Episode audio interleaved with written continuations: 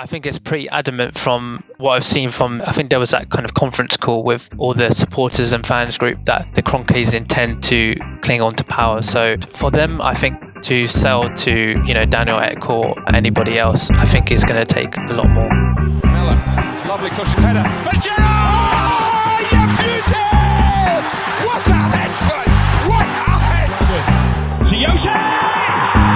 Incredible!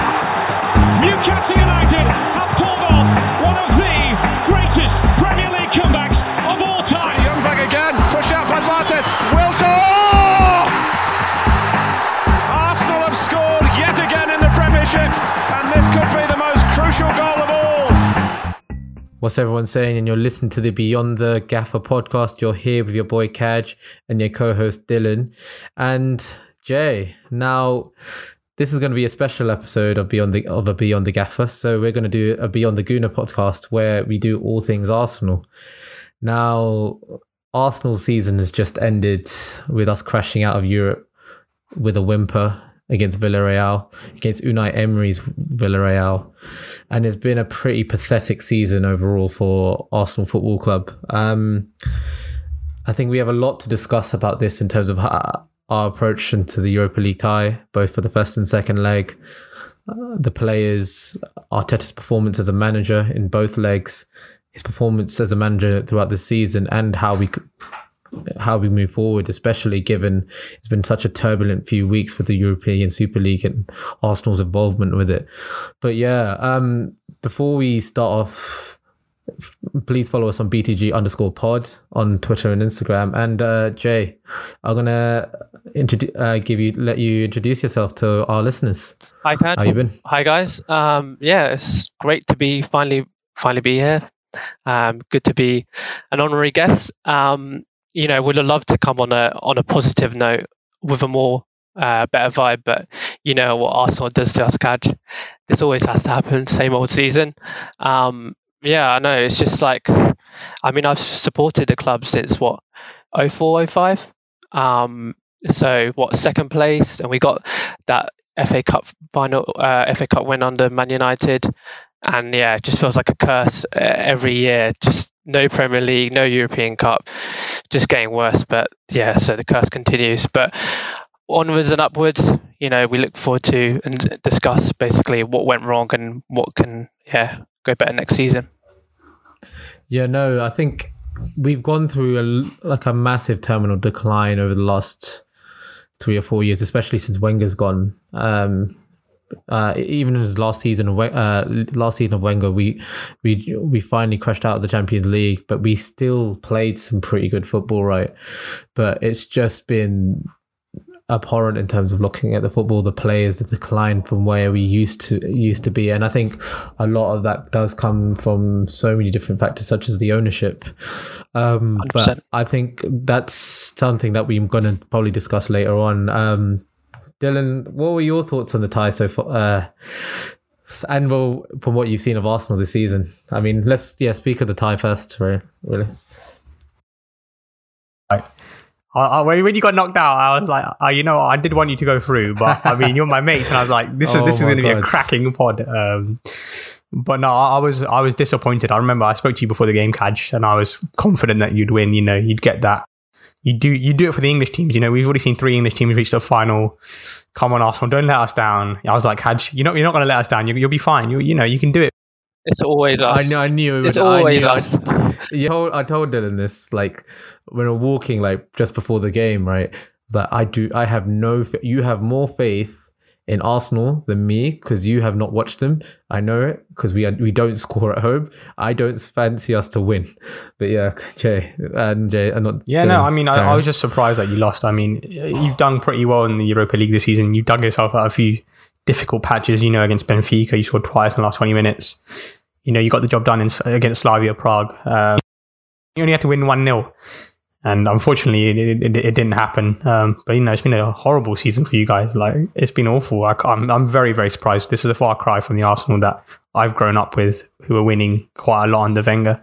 Yeah, I mean, for me, I thought last season was rock bottom. I thought, you know, the side couldn't get any worse. You know, the way we were playing, I think in the latter stages under Emery, and you know, for Arteta to come in and get an FA Cup final win, I thought was a tremendous achievement. Obviously, I mean, you know, there is that kind of new manager effect, you know, that gives you that kind of boost, and that could have been part of it. But, you know, I did have some faith in him that he could maybe, you know, help us progress.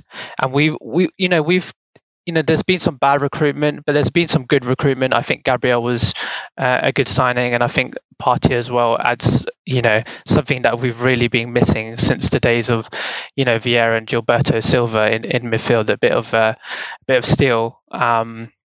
But yeah, just I did not foresee that sort of start to the season. That after the Fulham game, you know, it was just continually draws and losses, and we just struggled to break down teams. And you know, it was getting pretty desperate at one point.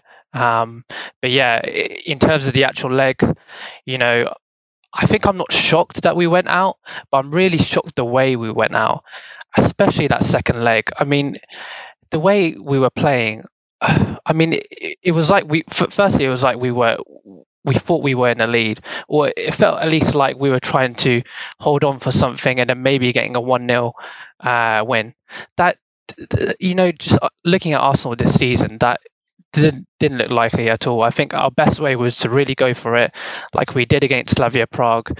You know, if it was 3-1, 4-2, yeah, we could have gone through. But yeah, we went out in a whimper in the end. I don't know what you think about it, Kaj. I mean, yeah, so let's go. If we just back to the first leg, right? I think that was one of the worst managerial performances I've ever seen in a European tie, in a European semi-final, whilst watching Arsenal. I don't know if about watching a lot, watching teams in general in terms of a European semi-final, but yeah, that was definitely up there.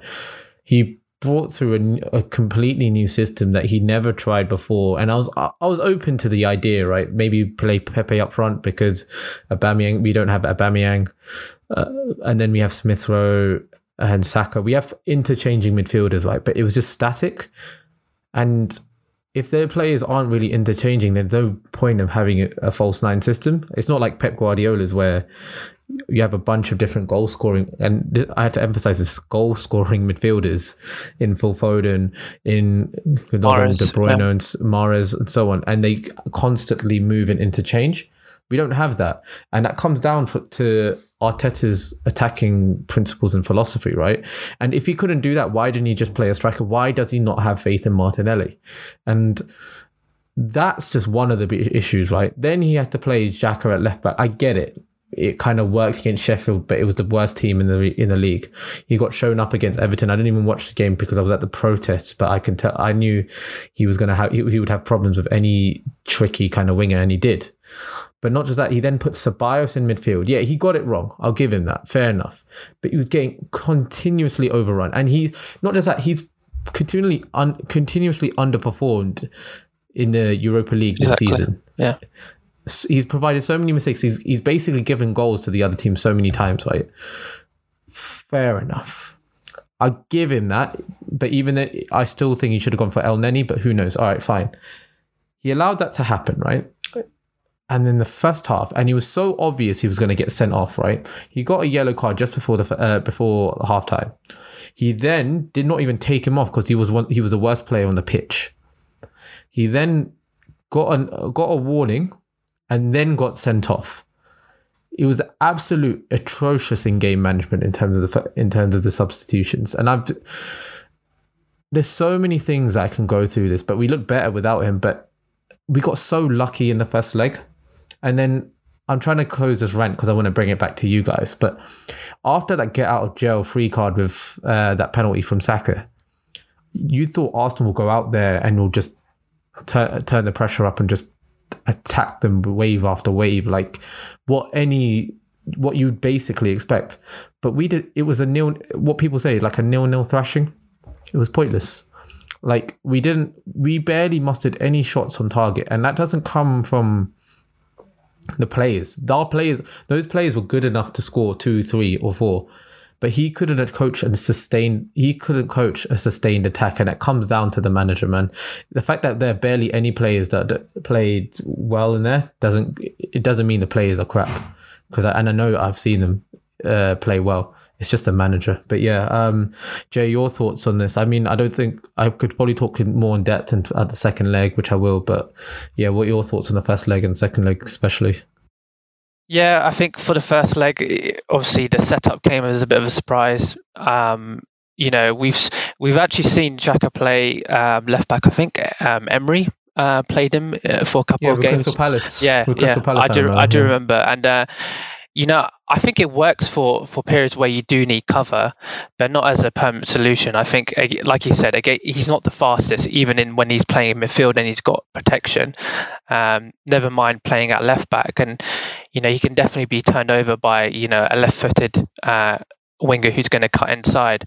And I think also Sabias added to that problem. If you look at the first goal, you know, it came from that area. You know, Sabias tried to come back and he just let the guy come inside, and then obviously the other midfielder came in and took the shot. So you know, both I thought those players were to blame for that goal, and I completely agree with what you said about Sabias. I don't really blame Xhaka though. I don't really blame Xhaka for being... He's a third fourth choice left back at best. I don't blame him. I mean, as in, it was his fault for the goal, but it's not his fault that he had to play in that position. But that's Arteta's fault. And he should have played Cedric in that game. I don't know why he didn't play Cedric. But you know, going back to Sabias, he's been having a terrible European campaign, and you know, generally a poor season, he was at fault for that goal, and I just don't think, you know, I could see it coming, that second yellow card. I think we all could, and I'm just surprised Arteta didn't see it. You know, I don't want to go, you know, too much into Arteta, but it was just I thought it was tactically naive, that game, and I think when we got out of jail with that penalty, thought we could maybe push on, you know, try and get that second away goal, which would have been extremely vital, but couldn't do it, and obviously put the pressure on us in the second leg. But yeah, definitely, I would say also on the substitutions, they came a bit late in the first leg. You know, why couldn't we have brought someone on in the 50th or 60th minute to just give something extra, and he didn't do that. So poor performance on the first leg, and second leg, you know, what can I say on that? It's just, I thought from at least a mental perspective from the players, it was probably the poorest, you know, semi-final I've ever seen from an Arsenal team. Simple as that. Just was really poor. Yeah, no, I mean, you spoke about the substitutions. That's been a common theme in both legs. I think the second leg especially, we were wondering what the hell was up with these substitutions. I mean, it took to the 66th minute to bring Martinelli on. Fair enough, he should have been earlier, but 66 minutes is relatively early. I remember Slavia Prague, he brought Aubameyang and Pepe on in the 78th minute when he should have been like the 60th. But yeah, they scored, which shows volumes of his in-game management, right? What did you think of like his substitutions in the second leg? I mean, Dylan, you watched this. Maybe I can start with you, because he put Martinelli on the 66th minute. I think who was it for? It was for Odegaard. Odegaard came on. Yeah, Odegaard. Right. You had a poor game. He had a poor game. By far, we'll probably speak briefly on him. But then he also took Aubameyang off at like the 75th minute for Lacazette. And it's just after he put a header in, and it wasn't an easy chance as well. He did really well to generate that power for the header and score. And he was the only one likely to score a goal, right? And then he even brought like Nketiah on and Willian, and he loves Willian, right? And Nketiah on with 2 minutes left. Like, what did you think of his in-game management and subs, both the first and second leg? I'll speak more about the second leg because I remember that a lot clearer. I mean, I was surprised when he took Aubameyang off. I mean, he just, like you said, he just hit the post. You need a goal, and you're taking off your striker. There's no reason why he could have left Aubameyang on and brought Lacazette on from someone else. I'm not sure why he did that, and it was a baffling decision. The fact that Aubameyang had come closest to scoring, he had already hit the post twice in that game, keeper was suspect. I mean, you just had to get a few more shots on target. But then I think that was the indictment of the game. The fact that over the two legs, I think Rob Holding had the most shots for you. That speaks volumes. I think he only had like one or two shots on target in the second game as well. It's like, it's poor. It's like, that is poor for a semi-final at home. I think that's quite unforgivable. I also think that he took off Tierney actually a bit too late. I don't think he looked match fit, if I'm being honest. He should have come off earlier. And he should have come off early. I think it didn't come off to the 80th minute when Willian came on. I mean, and I was thinking, he doesn't look fit at all. Bring him off earlier. And yet he continued to play him. And I think that was quite poor management from Arteta there. And obviously, like you mentioned, so the Sabias red card. Even I saw that coming. I was like, he's going to get sent off. It was similar to a situation where Fred got himself sent off for United against PSG. In the group stages where you could see he was going to get sent off, you need to take him off. And then I don't know how Arteta didn't see that. But the substitutions were poor. I mean, you need a goal. Nketiah coming on in the 91st minute. What do you expect him to do? Let's be honest. What do you expect him to do? He's the same profile of player as Aubameyang, but he's just not as good. Yeah, it doesn't make sense. Like, what is it? I don't get it. Because if it's the argument of malaria, mate, like, I've listened to a bunch of these podcasts, like since we crashed out, like from the Arsenal Vision, Touchline Fracas, and so on, like Arsblog. Like, even if they had malaria, what is 10 minutes extra gonna do to save your season? Like, he has a job because Aubameyang scored those goals in the FA Cup final. Otherwise, he wouldn't be here. He wouldn't be here if he just finished 8th last season. Like, there's so many things that were just wrong with that game, right? I mean, Jay, your thoughts on like the subs, really? Because you haven't really spoken as much. Yeah, again, I think maybe they could have come a bit earlier. Obviously, Sabias should have been taken off, I think, first. Then probably Odegaard. I think Dylan's right. Tierney was unfit as well, but. I mean, obviously the shocking one was taking off Aubameyang, hitting the post twice. He was the only player on that pitch who looked likely to score. You're just looking at it. Aubameyang with malaria is more likely to score than Nketiah this season. Just, looking at both of their performances, it's the truth. So I just don't understand why we did that. And bringing on Agent Willian just didn't make any sense whatsoever. So he loves Willian, man. Like, Jay, do you understand why he loves putting Willian on? Like, I think, like, we kind of delude ourselves into thinking maybe it's because he can cross. I don't know. Like, even then, right? That's the most embarrassing thing about this performance. There's so many factors that that went our way. Yeah, we didn't have Xhaka, right? But that shows how crap his tactical plan was. Because honestly, he got Tierney. Even unfit Tierney did an all right job, right? He's better than Cedric. Like, Chukwueze got injured. Like, yeah, they had no threat on that side. Their main threat. Foyth couldn't play in the second leg. Kapu couldn't play in the second leg. There's so many things that went in his favour, but then you'll come out with stupid excuses. Like, what did you think? Like, I don't know. I'm gonna be so. The more I talk about it, the more angry I get. I could hear passion in the voices. It's quaking. I can hear it. It's just nah. Because you know what? This is subsided because you knew how angry I was on that group chat, innit? On Thursday, man, I was so vexed with Arteta in terms of like. I mean, do any of you want to talk more about the game? Because I'm going to probably talk soon about what his performance this season so far. I mean, your thoughts on like any players that might have come out of that tie? Leno? No? I think Leno was the best player over two legs for you. He kept you in at 2-0. I mean, he made a brilliant save for Moreno, I think it was in the first leg. When a goalkeeper is your best player, that means I know, but I think he was the best player for you, which tells the story. Look, Holding had the most shots. Like, what are you doing? Don't you think that keeper was suspect? Really, is not a good keeper. Yeah, that's get balls in the box, pepper him. Let's go for it. We didn't. No, yeah, no crosses, no shots, nothing. Like, yeah, Jay, what are your thoughts? I mean, in terms of good players, I'm not sure about in those two legs, but at least I want to shout out to, Pepe. I think he's had a really good European campaign. I think since the middle of the season, I think he's definitely changed his game.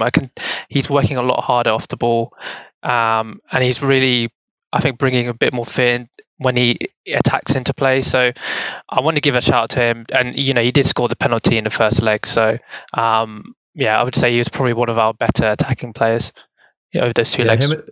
Him and Saka were probably, and Smith Rowe really was probably the better players out of this. I know I have a big soft spot for Pepe in terms of I want him to do well, because I think he gets harshly treated because of his £72 million price tag. But yeah, I think he was one of our better. Even then, the second leg he wasn't great, but for me, right, he's a player with basic. He's an individualistic player, right? He needs to be express his actual ability on the ball, his ability to have freedom to make mistakes, to run at players and so on. And I look at this and I just feel like attacking players in this system are really just suffocated from being able to express their true ability. I mean, Dylan, I think we're going to have to navigate this towards really Arteta's performance over this tie, but also as a manager, right?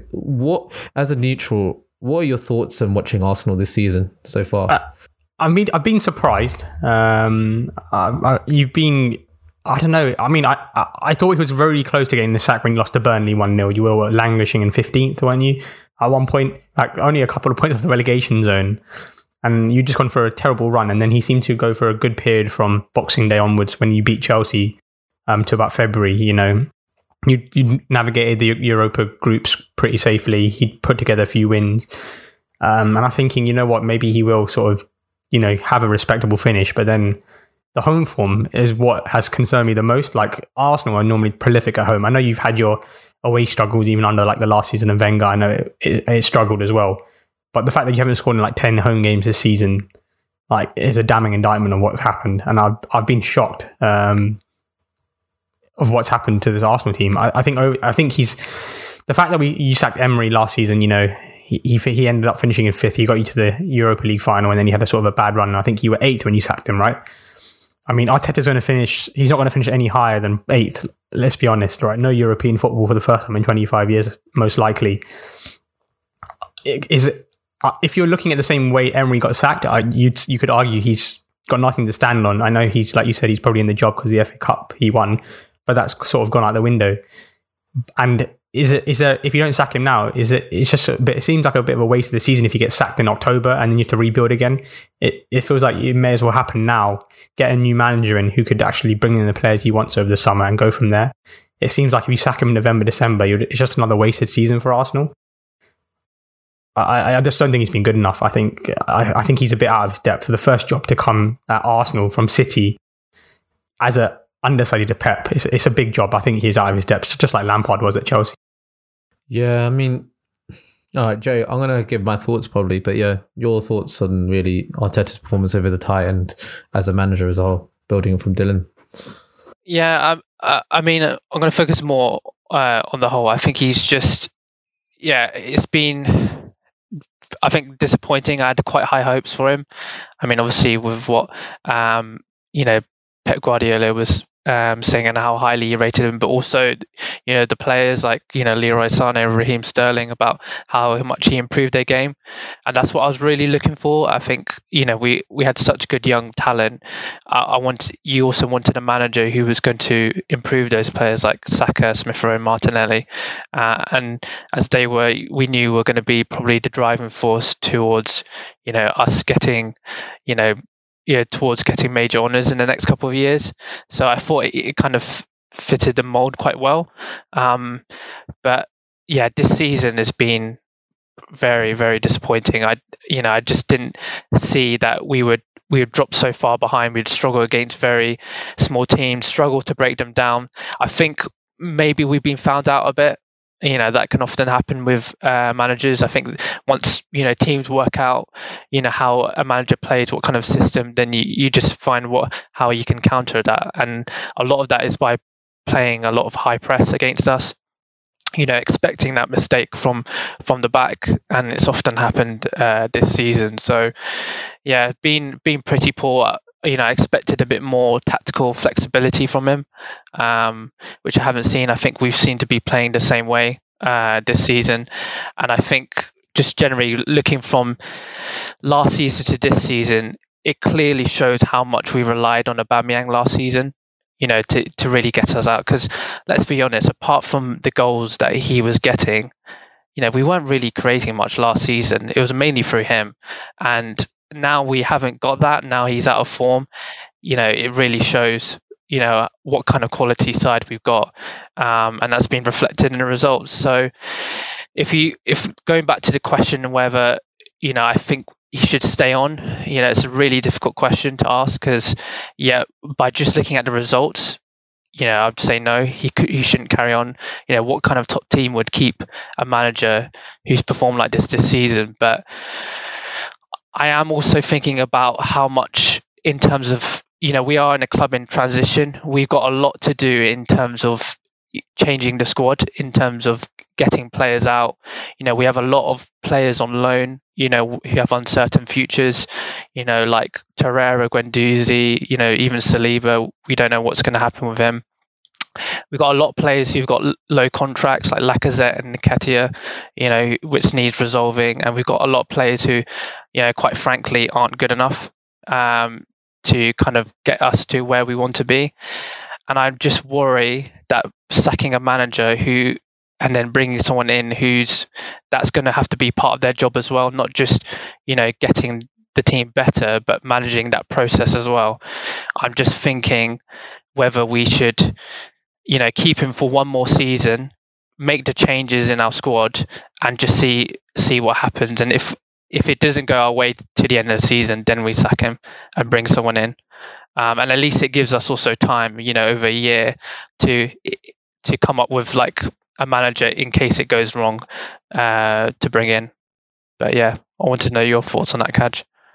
I mean, yeah, I think there's so much you went through a lot, Jay, and I think I agree with a lot of it, but I disagree the end bit in terms of keeping him. I think there's I you know I would have, but there's so much you can put. There's so many sackable offences with him, right? And the biggest problem really comes down to really the ownership of the club, in terms of if we were a big club and we owned properly, right? He would have been out the door in December, or at least given a better structure to work with, so we wouldn't have had these problems, right? Like, Dylan, you spoke about the home form this season, right? I think the stats are right. We won 6 out of the 17 games at home. We scored 19 goals in 17 home games. That's shocking. In Emery's first full season, we scored 42 and won 14 out of 19. Wenger's last season, he won 15 out of 19 and scored 54 goals. He scored more goals. Like, Wenger's at his worst, and that team, and it was a worse team than this team, by the way. They scored 54 goals, 54 goals, and it was more than what we scored overall this season, and we've only scored 46. That speaks volumes of his attacking philosophy, right? And there was something about Jay, do you remember the quote where he talked about being in the kitchen, and for players to be you have to make it easier for players to be understand where they are, in terms of if you're in the kitchen, you need to make sure you need to know where the glasses are, into which cupboard they are, because then you can get them, and you already know where you can get that glass off, and you can. I don't actually, you know what? Forget that quote, yeah, because I'm butchered that quote, shit, bro. Yeah. I butchered that quote. I know there's a quote, yeah. There's a quote, but regardless, yeah. Fuck that quote, yeah. But either way, yeah. He's been absolutely shocking in terms of being a manager this season, right? I'm gonna go through a lot of it, right? But his results alone are worth sacking for. But then it's also the other metrics as well. Like, he's not brought through any young player from the academy or even through the transfers, right? The William Saliba debacle is just that. It's a massive mess, man. We invested 30 million into a young centre-back who wants to play for Arsenal, right? He gave him 0 minutes. Even in the Europa League group stage games who you've seen them, Jay. Those teams are shocking, right? You could play any. You could probably play us in defense, right? And you can get even fitness. He gave more minutes to Mustafi in there, who was going to go, and he gave him a contract. He gave Rob Holding a contract when he can barely pass a ball, and it showed in the Europa League tie when we're so stuck in our own box. Like, he's not given any minutes to Martinelli, even when he's back from injury, when he should be given more. He gave no minutes to Balogun, and he gives more minutes to Eddie Nketiah, even though we're evidently going to sell him, so it makes no sense. His in-game management has been so poor throughout the season in terms of producing match-winning subs. He's not produced. He seems to be inconsistent as well in creating an actual philosophy behind it, because he switches from a 4-2-3-1, a 4-3-3, a 4-1-4-1, and a false nine formations and everything. And he just seems to. I don't think he makes it easier for his players to actually play with freedom, and I think they're overcoached. And Tim Stillman basically said the best thing about him, right? I think he's on it to basically, he wants to make everyone else think that he's a really smart coach, like he's the next hot property in the managerial scene, instead of actually focusing on winning football matches. And I mean, I'm ranting here, but he's just, I don't think there's anything that is worth. I don't think he's produced anything worth keeping him on, and everything that any argument you have for keeping Arteta is purely hypothetical. There's nothing really supporting him. Like, Dylan, do you have any arguments to why you should keep Arteta? I mean, I think the FA Cup thing is loose. It's probably the loosest argument that you have, and I know, and I would say that obviously, you know, it's not just the. I know Arteta has had his issues, right? But I also think the players got to take a lot of slack. I mean, if I'm looking at that Arsenal team, are you really going to tell me that they're the 11th best team in the Premier League? They're not. They're not. And the players need to take some 11th. Slack for it. I mean, and obviously, you know, we have the ownership issues. I mean, is anything actually going right at Arsenal at the moment? The players are not performing. The manager's not performing. The owners, the technical directors. It all seems to be a bit of a mess at the moment. It's been a difficult season. So I would give him some slack there. I don't think the board will sack him. I think they'll give him, you know, the summer to rebuild, but it's a big job he's got. But I would say I don't think he knows his best 11. I don't know what you guys think. I don't think Arteta knows his best 11. What is it? What is it? But that's his problem, right? Like, you could say all you want about not knowing your best 11, but he's got players to create at least a sustained attack that produces more than 18, 19 goals at home this season, right? We gave him the excuse that because he couldn't play Mesut Ozil for all these for personal reasons and so on and so forth, which we should go through again.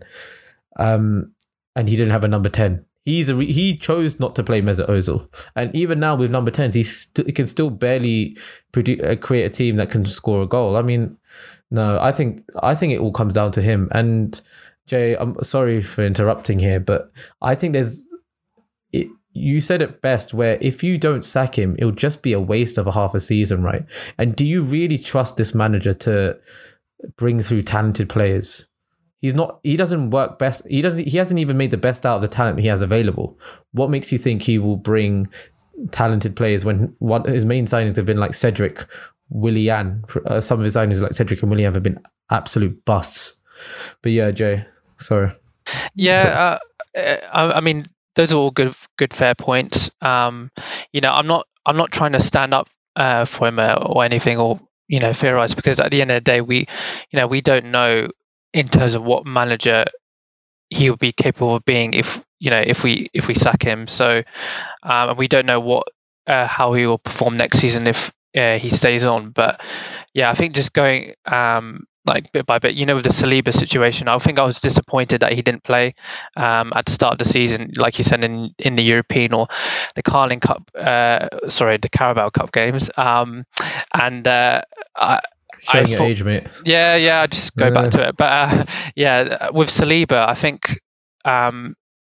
Yeah, I think obviously it's quite evident that the guy has talent. He's had a good loan at Nice, but you know, maybe he did see something that in him that he felt like he wasn't quite ready. Like they were saying that he doesn't look like physically ready for the Premier League. I mean, it is a big jump from League One to the Premier League.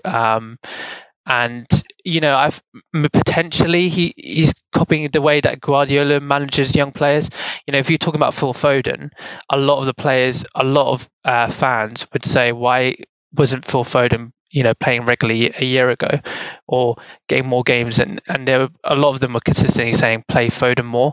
But he didn't want to rush him because, you know, with young players, you have to be careful that they don't get injured. Because it can ruin their careers. You know, they can develop, you know, certain injuries that keep reoccurring. And, you know, Martinelli's had a really severe injury. And it's not to say that, you know, if he keeps continually playing him, the same things could happen. And I mean, under him, you know, Saka and Smith Rowe have, you know, improved. You know, obviously we can't say how much of that is down to personally him, but, you know, the evidence is here that they've both had decent seasons. And you might say that he was forced into it, you know, because of the injuries that we had around that time, around the kind of Christmas period. But I just, you know, at the same time, that, you know, they have been the shining stars of the season. So I would still say he's, you know, not necessarily done anything wrong on the youth side. But I think for the main thing for me is that, yeah, he's just collectively as a team, when it goes back to the, we don't know our best 11 and this squad rotation thing, I don't think it works, particularly for defenders. I think you need to develop a partnership. Especially with the two centre backs, and we just don't know who's our two best centre backs at the moment. What's our two best pairing? Because, you know, that needs to develop to form a strong defence. I mean, look at Ruben Diaz and Stones. You know, such a good partnership that they've formed, and, you know, how impressive they were against PSG. So, yeah, I think Arteta definitely has a lot to learn. And I think the question is, are we going to give him that time or not? I think your opinion is pretty clear on that, Kaj. I just think give him the season, you know, change the squad. I think the squad for me is a priority right now, and then push on from there. Okay, Jay, what this squad has a lot of flaws, right? But do you think it's the 10th best squad in the league? No, I don't think so. I think it's probably, if you maybe put a number on it. Do you think it's worse than Aston Villa? No, I think. Do you think it's worse than Leeds? No. Do you think it's worse than Everton's? I don't think it's much better than Everton's personally. I don't think, if it is, I don't think it's much better. I honestly think that our side is. I think half our side is good, and half our side is just not good enough. Okay. Really below par. So you say that Smith Rowe and Saka have improved, right? How do you think they've improved? Because I think they've played well, right? But yeah. all that's really been done is they've been given minutes. I know I'm going to sound like another hater, right? But these two players, like the idea that he gives youth a chance is just, for me, bullshit. Because he didn't put. No, I'm serious. Because he didn't put. Saka came through Emery. So yeah. Smith Rowe played through Emery as well, like a few seasons ago, he was injured. Willock came through Wenger. I think Nketiah came through Wenger. Like Martinelli came through Emery again. Like Reiss Nelson, his treatment of Reiss Nelson has been shocking. You're telling me that Reiss Nelson couldn't do what Willian did this season? He scored 0 goals, but top assist though, 5 assists. Yeah, 7 assists, I think. Yeah, 7 assists. Well, okay, whatever, right? His treatment of Pepe, for example, he was one of the man of the match's performances in like the FA Cup, right? And you thought, you know what, this seasan's going to break out. He brought Willian in, benched him, who did not do anything to warrant this many games. He still, I think until like the Europa League game, he probably still played more games this season than Pepe, right? Do you really think this guy should be trusted with a transfer budget? Like, do you what makes you think he can spot talent and improve it?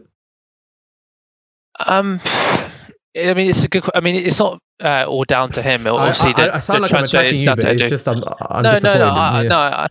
I understand, but I mean, on Pepe, I thought you know, you could say it's harsh treatment, but, you know, he has played him more, I think, in this second half of the season where he has made improvements. I'm not going to say anything about Willian because, yeah, I just don't understand that. I don't know, you know, what maybe he's, you know, he is good in training, but, you know, we've seen enough games so far to say that, you know, the guy is just been so poor, and, you know, he's 32.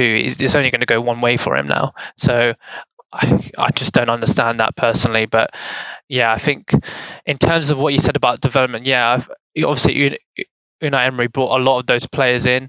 I think the only player I can think of that Arteta's brought in is Balogun, but you can't. Do you think he's bothered through Balogun? Do you really think he's? Come on, two minutes. Well, he has, you know, played some games, and he's obviously there's been that contract situation, which, you know, has probably affected his minutes.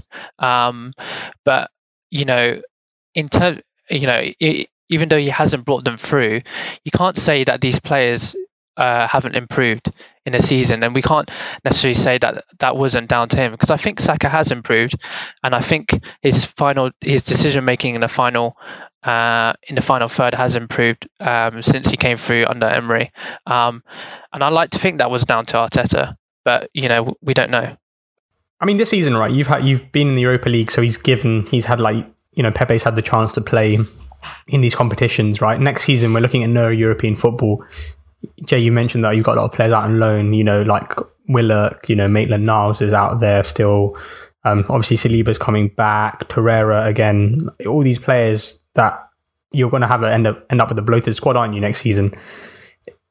And you've got, with no European football, how are all these players going to play? Surely some decision's got to be made. He's going to have to trim that squad massively, and it actually might reduce the minutes for some of these players. Like, I don't know, will some of these players even get the chance to play? Like with Balogun, right? You mentioned his contract situation, but if it's clear that Nketiah's got no future at this club, why is he playing him instead of Balogun if he's just signed a new contract? You know what I mean? It's these things that sort of baffle me. Like, Or if you wanted to practice do a false nine formation, at least try it in some of these Premier League games. It's not like we're going for top four. They're mid-table clashes that don't mean anything. Jay, I mean, your thoughts? Yeah, I mean, in terms of the minutes, the only thing I could think of why he does that is to maybe protect the value of the player, because obviously if you don't play the player, then that's a poor, yeah, that's poor value from Arteta. If that's true for Arteta, Jay, you are giving such poor arguments for this guy. He has no defense. He's tanked so much value. He's tanked Saliba's value. He's tanked Guendouzi's value. He's tanked Torreira's value. Nketiah, we could have sold him in January. He kept him. What for? What could we have used him for? Genuinely, what, like? Yeah, I know. I think Nketiah's got to go. There's no argument. There's no argument for him protecting value or improving players, because he's not improved anyone. You look at Partey. He was. Do you remember how Liverpool played Atletico, Dylan, and Partey was one of the best players on the pitch for Atletico that night? Look at him now. Like, you can't tell me there's a bad player. We've seen how talented he can be, but under Arteta, he just looks useless at times. He looks like Sabias. I mean. Yeah. I mean, Jay. I think Partey's had his ups and downs this season. I think, yeah, he's been good, really good in some games, and yeah, I think he's struggling in some games again. I don't want to say too much on, you know, on the individual players. I think just on the, you know, the market value thing, it was just specifically on, you know, certain players that I think we wanted to get rid of. I know obviously it hasn't, you know, like Torreira has probably worked out pretty bad, you know, really bad, because obviously he's gone to Atletico Madrid and he hasn't played, and his market value is completely gone probably now. I don't think we'd get much from him now. And Guendouzi, obviously, you know, I think he's had a good season at Hertha Berlin, so I think you know, the market value should be protected. But yeah, I mean, I don't want to ramble on too much and say, you know, ifs and buts, but, you know, personally, I'm not saying that we shouldn't get Saka, Arteta. I'm just putting out there that I don't necessarily think it's, you know, potentially the right thing, because you got to go back to, you know, Unai Emery and say, well, you know, when he was manager, it all unraveled and we were in a decline with, you know, similar players. Is it just Arteta, or is it a bigger problem at the club? Fair. Look, I mean, I do want to clarify my stance, right? I'm out. I'm fully Arteta out. I think we got that. I think we got that one, Cash. Yeah, I think we got that one. Yeah, you got this, yeah. But you know as well, throughout this season, I've given him his fair chances. I've allowed him, even through December, I've thought I wanted him out. But you know what? I'll allow it because now with Smith Rowe coming through at number 10, we had Partey injured and so on. Maybe he'd have a chance not to show something different. And there was a period between January to February, we did all right. But it came back to this kind of usual nonsense where we can barely score, right? And look, Jay, I agree with you in terms of this squad needs a massive overhaul. The right-back situation, for example, we have Bellerin, we have Cedric, we have Chambers, we have Maitland-Niles. None of them are good enough to really take us to where we are. We have 4 right-backs. We don't have a backup left-back. Again, for Arteta, why did he sell Maitland-Niles and Kolasinac if he had no backup? He sold Guendouzi on loan. Okay, send him out on loan and had El Neni as a backup to replace him. That was useless. Like, these players are not great. There's a lot of overhaul, right? But he's behind a lot of the decisions to why we have a lot of average players. And I think it comes down to he wants players that will just listen to him. There's a controlling aspect that he has, right? He wants players. He prefers players that does what he says, not the individualistic players like Pepe, for example, or players that have personality, because I just don't think he's able to manage them well. And his management throughout this season and a half has been shocking. And I think the squad needs an overhaul. And I think, look, for me, before we go out, we're going to end this episode with talk about our position on Arteta, right? But we're going to speak briefly about where we think Arsenal will move forward from this, right? For me, nothing will change at Arsenal until the Kroenkes leave, because Edu has shown that he's not really done well in this job. Vinay looks useless as well, but this all comes under the ownership of Stan Kroenke, right? We were challenging for the league titles and a consistent top 4, but under his leadership, you've seen a terminal decline in terms of the players that we recruit, our league position, our status as a club around Europe, and unless the Daniel Ek bid comes through, I just don't see anything happen. And I think, do you think this could be a blessing in disguise because of all the money that we lost? That the Stan Kroenkes could just basically bugger off now, or no?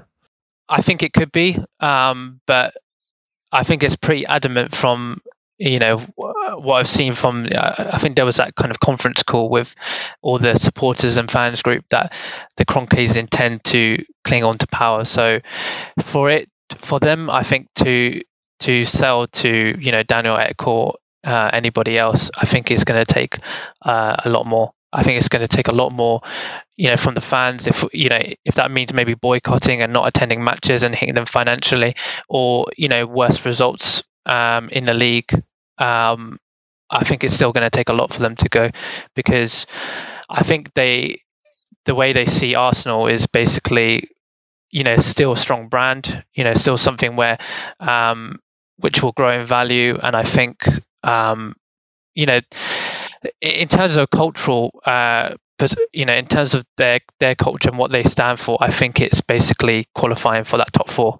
I don't think it's actually going and progressing and going for titles. I think it's just going for that top 4. So yeah, I think long term, I think we have to get rid of them.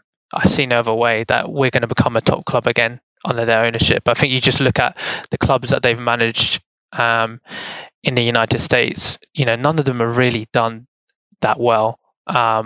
So yeah, I think it's going to be very difficult, I think, to push them out, but I think it's the only way I think we're going to get our club competing again.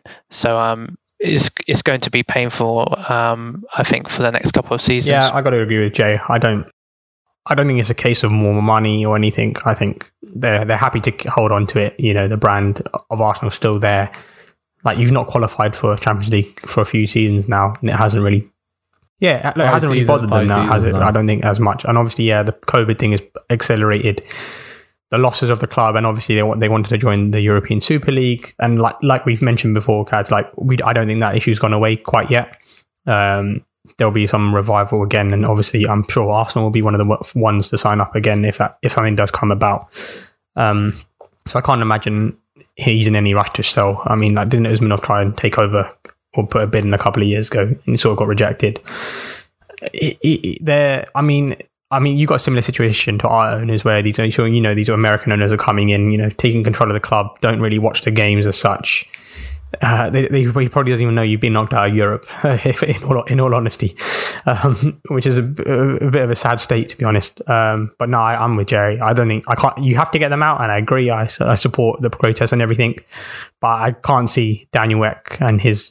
I know he's trying to get the players on board, like Henry, Vieira, etc. But I can't see it working. I don't think they're in any mood to sell. And let's be honest, they don't have any reason to sell, do they? I mean, I don't think the protests and stuff bother them that much.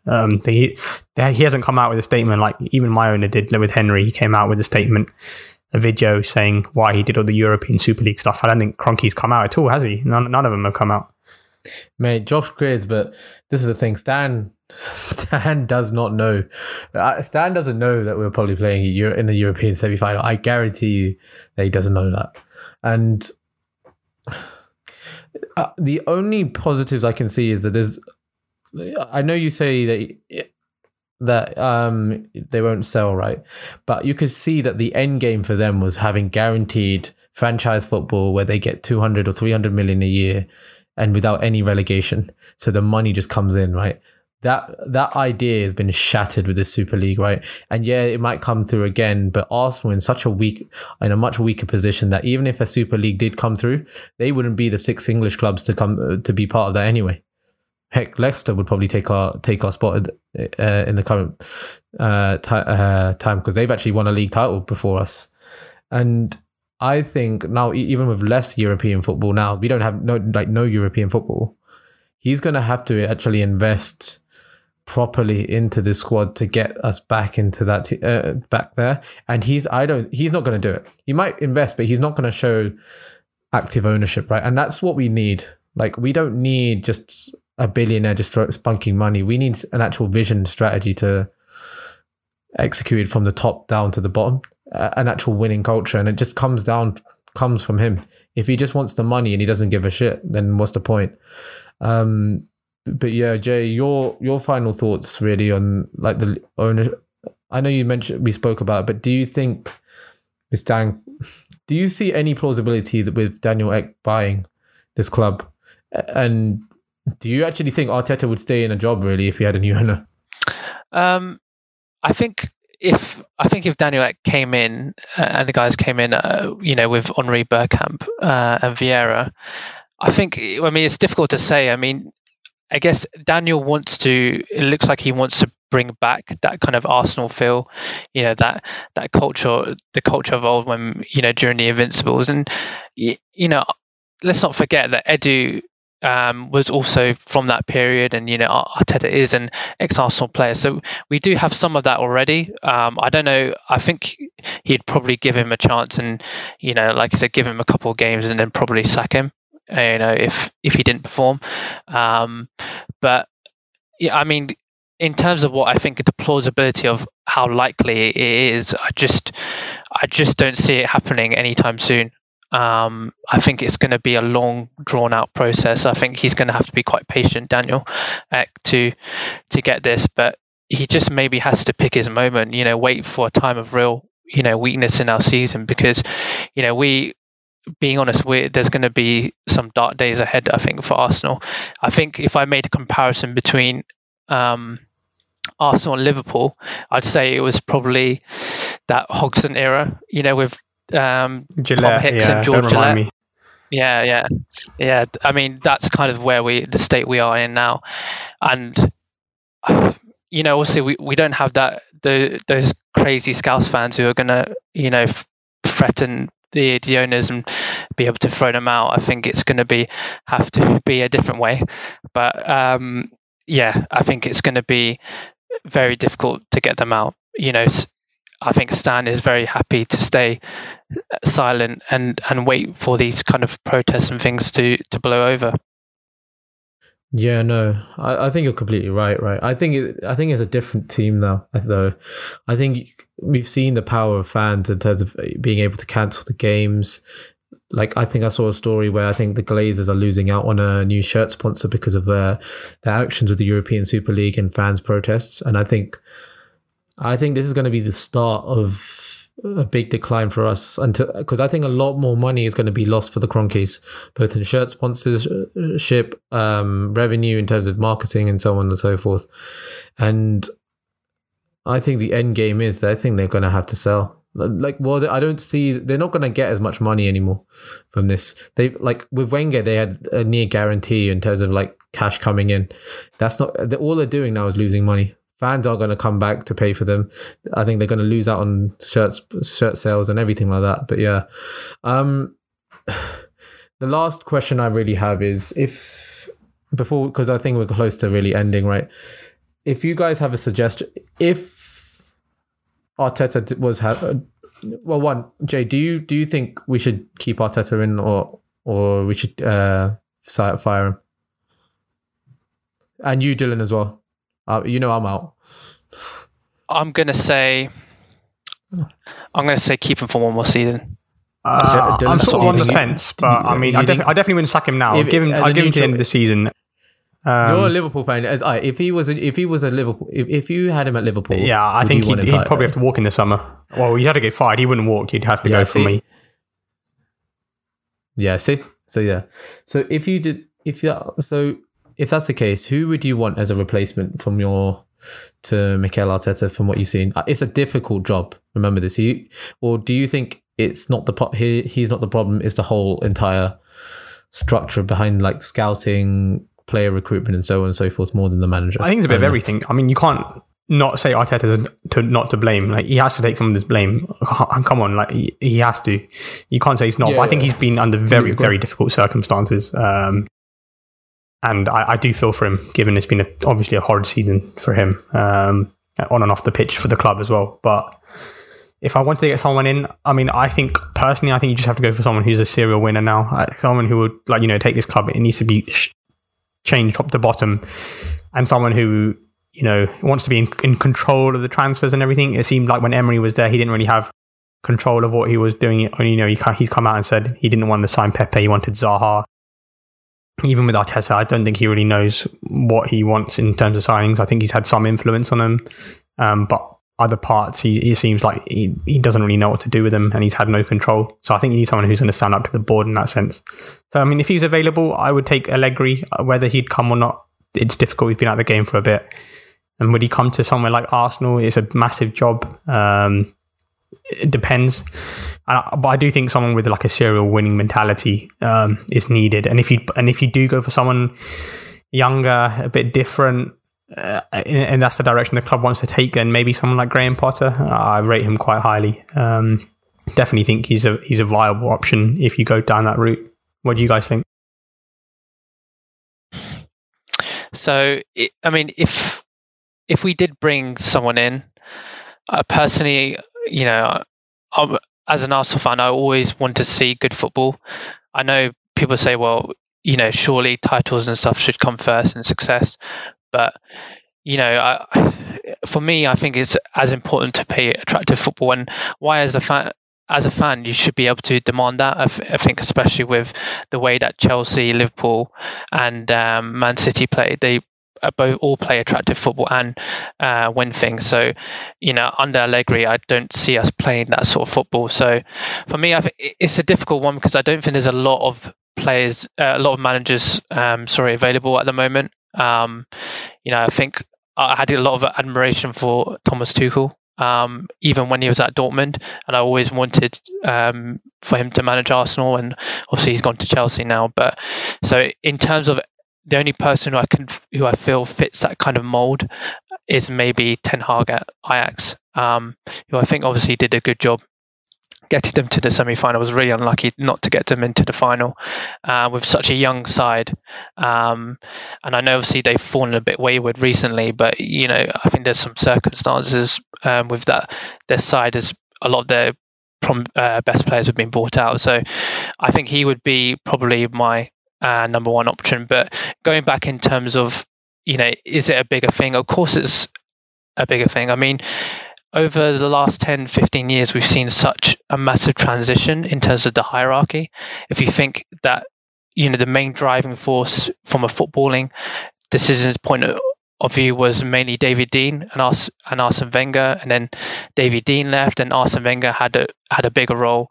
And then obviously that's changed again with Edu and, you know, Raul Sanlali and Sven Mislintat, and then that's changed again. So now we just have Edu and Arteta. So there's been a huge change, you know, a lot of redundancies, a lot of streamlining of certain departments like the scouting department. So I think actually in some ways we've actually moved into a better direction in that way, but not yet convinced that the people right at the top, the Kroenkes, are the right people to drive us forward to winning titles. So I think first things first is, you know, sorting out our squad, but I think long term it's got to be a change in ownership for me.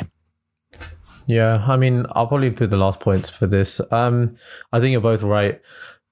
Dylan, I slightly agree and disagree in terms of the manager being, he should have a say in terms of building the squad. But I think the best clubs, like if you, like you've mentioned it with Chelsea, right? They knew what the vision of what their squad wants, what they want from their squad. They bought as many good attacking players because they want to produce attacking football, right? And they had a squad good enough to be minimum top four. And then with Lampard, and you can see when Lampard was underperforming, they didn't have the 8th best squad here. They probably had one of the 2nd best squad in the league. But now they sacked him for Tuchel and he's got them to a Champions League final. And that shows what good coaching could do. And if Arsenal had any ambition, they would have sacked Arteta for a better manager like Tuchel. Our squad isn't good enough, but I think it comes down to really our recruitment and our recruitment team above Arteta. I think it's gotten better over the last few seasons. The last summer, when buying Partey and Gabriel, they're the kind of profile of players that we should be bringing through. But now with even less money than before, I think it's going to be really difficult. And I think we're going to have to put more emphasis on some of the young players from the academy to take us through. But we need a manager, for me, that will actually give minutes to these players and will play attacking football. And I just don't think that will be Mikel Arteta. I like the whole idea of what Mikel Arteta is, a young coach that will bring through innovative ideas, play young players and so on. But he just hasn't materialized that. And I think Graham Potter could be a good shout. But again, without change on the top level and on a boardroom level and ownership and in terms of instilling a winning culture, I just don't think anything is really going to change. And I'd like to have Graham Potter, like you, Dylan, and I think he's a reasonable shout for being a good Arsenal manager with the right structure in place. But yeah, no, that's probably it, right? I think as we've spoken for over an hour here, one of the longer episodes on the Beyond the Gaffer or the Beyond the Gooner podcast. But yeah, Jay, you're fine. Do you want your thoughts on this and on your first episode? And we definitely want to bring you through again. Yeah, I think we've definitely got to talk more. I think hopefully we can go more into discussions on identifying what areas that we need to address in the summer, because like I said, it's going to need to be a large overhaul, both more probably players out than in, but you know, bringing the right quality of players in. And you know, yeah, let's go through that. Okay, yeah, no, we definitely have to have you back on again. It's been a great discussion. Hopefully yeah, we'll do another episode of Liverpool and Newcastle soon as well in pre-season for next year. But yeah, no, Dylan. Actually, no, wait, usually Thinesh ends this, but yeah, no. Follow us. This is the end of the episode. Follow us on BTG_pod on both Instagram and Twitter. Give us a review on Apple Podcasts and check us out next week for the next episode as well. Yes, thanks, guys.